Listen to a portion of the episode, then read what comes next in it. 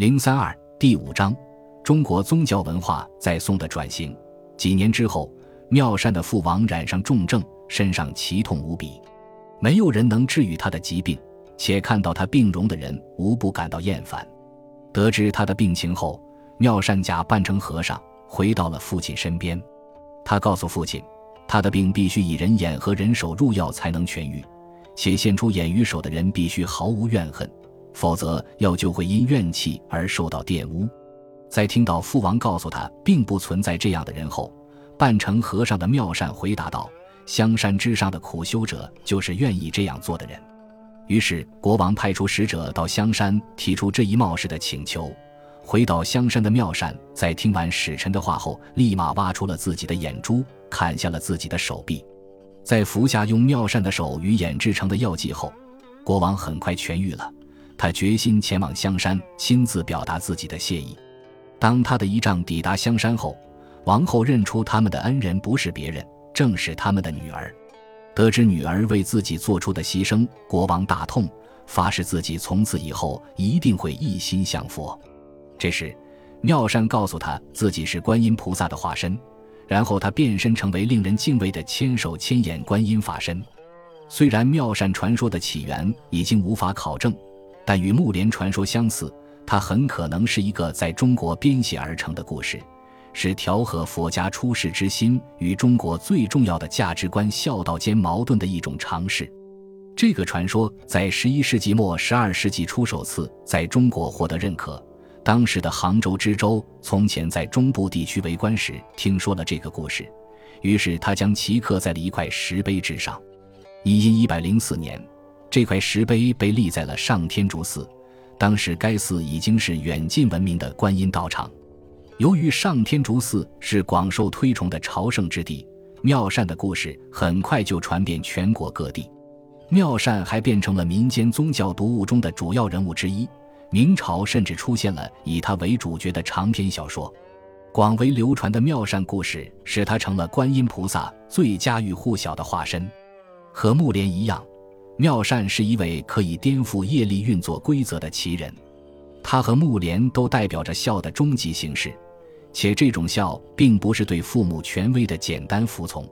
但他们的情况并不完全相同。木莲的故事象征的是坚定不移地为父母献身，这是僧人的身份在崇尚孝道的文化大环境中找到了自己的位置；而妙善故事的关键则是对父权的否定。另外，妙善的自残行为体现出的无私情怀比目连传说中任何一个细节都更为极端，人们很难在实际生活中把妙善当作效仿对象。妙善信仰的重点更多在于把个体的崇奉引向一位具有惊人度世之力的伟大女性神奇。妙善牺牲自己眼睛与手臂的行为，影射了这个属于肉体凡胎的世界，本质上不过是幻想而已。而他献出千手千眼观音真身的行为，则暗指虔信之人才能看到的世间真谛。观音菩萨的女身法相和宋朝兴起的其他女神信仰共同证实。当时，一种可被描述为慈悲的女性化的趋势正在不断扩散。男性神奇通常都被塑造为刚正不阿的君主或大臣，也就是社会规范与不可妥协的道德伦常坚定不移的捍卫者。与之相反，女性神奇展现出了对有罪之人的深切同情。这些女神信仰的兴起与慈悲的女性化趋势共同说明。女性在宗教信仰领域扮演了越来越重要的角色，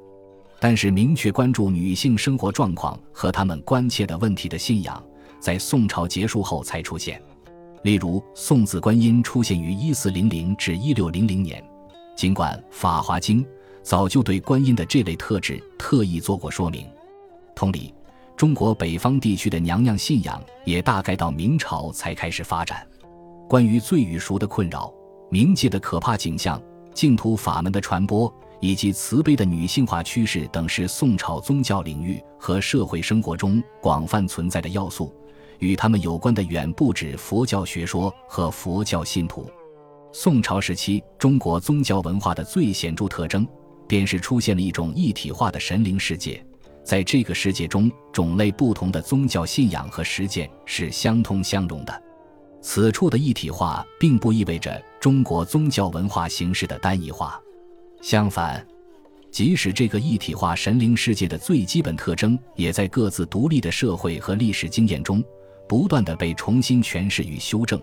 而且在不同的时间、空间、社会环境中，宗教信仰与实践表现出了惊人的多样性。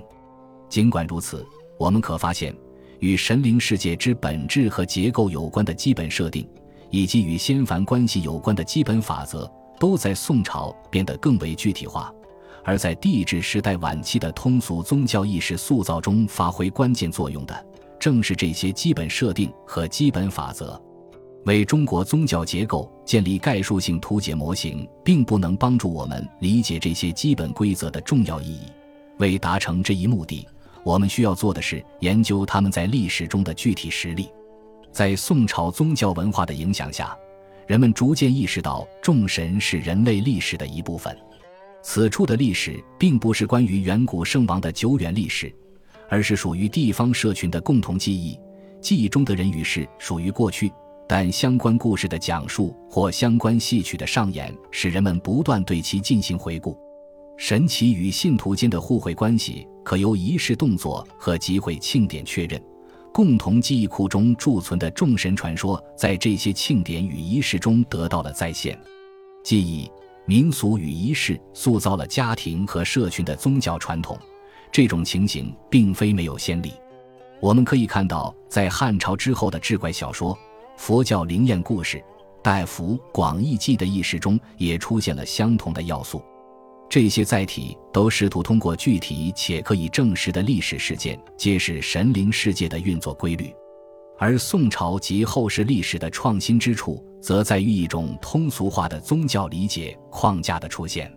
宋朝期间，民间神奇体系中的神，在普通人看来变得更加易于接近，且有求必应。根据道教的神学理论，了解神的身份，就赋予了人驱使他们的权利。以汉朝的天师道为基点的道教经文和科仪的核心是获取与神奇的名字、神力、神阶有关的信息。只有在掌握了这些信息后，凡人才能驾驭神灵之力，从而运用他们满足自己的世俗之欲。因此，对神的了解将赋予人可与现世的君权相提并论的权利。神奇的身份信息是受到严格保护的秘密，他只对优秀的教内之人透露。而对于凡夫俗子而言，他们能够做的只有请求宗教人士帮助，在后者的协调下向神明提出请求。到宋代，普通信众开始拓展可以更直接的与神进行沟通交流的渠道，如施行制教、抽签等简易卜筮手段，就无需借助宗教人士、宗教书籍或仪轨方面的知识。同样。地方性社群把他们不断增加的财力投入到神奇的创造中，这些神奇反映的既是当地的特有历史，又是本地居民的需求。在这个过程中，很多出现在宋朝的神奇都与他们的庇护对象变得惊人的相似。不同于道教中与星体有关的天神，也不同于更古老的血石崇拜中的文臣武将。宋朝新兴的地方性信仰崇拜的，通常是因出生或死亡而具有了神力的平民。正是因为同属一个社群，当地百姓才能从这些神奇处获得感应。但是，僧人和道士在宋朝社会中仍然扮演了重要角色，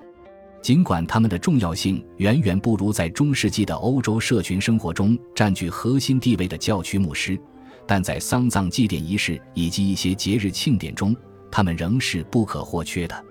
然而，无论是道士还是僧人，都未能成为乡村社会中的领头人物。相反，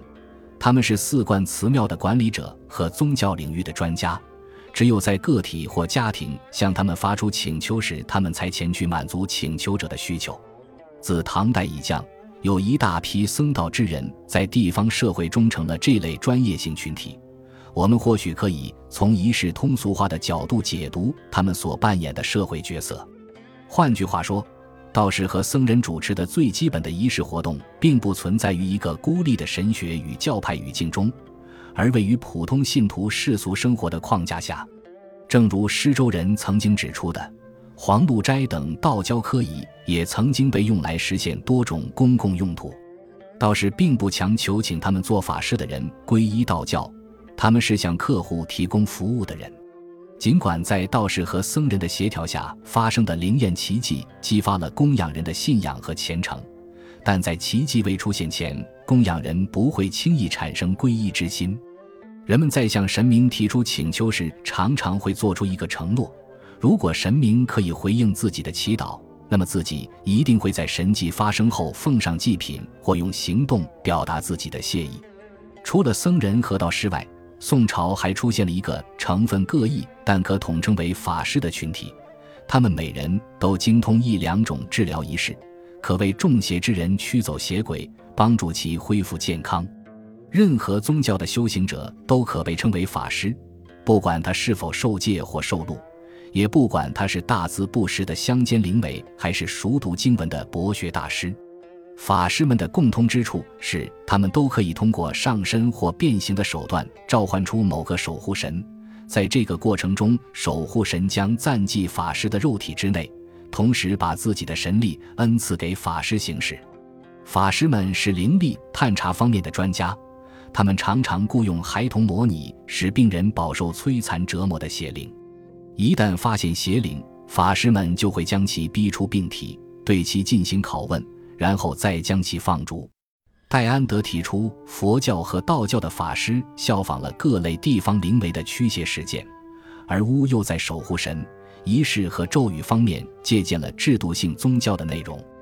这两类法师的不同之处在于，在宋朝的相关记叙中，佛教或道教法师表现出了很强的流动性，为回应各地客户的请求，他们常常云游四海。而被称为巫的法师，则在守护神所在地的地方社会深深地扎下了根。无论属于哪种类型，法师们都促进了宗教仪式在宋朝社会中的传播及通俗化。本集播放完毕，感谢您的收听，喜欢请订阅加关注，主页有更多精彩内容。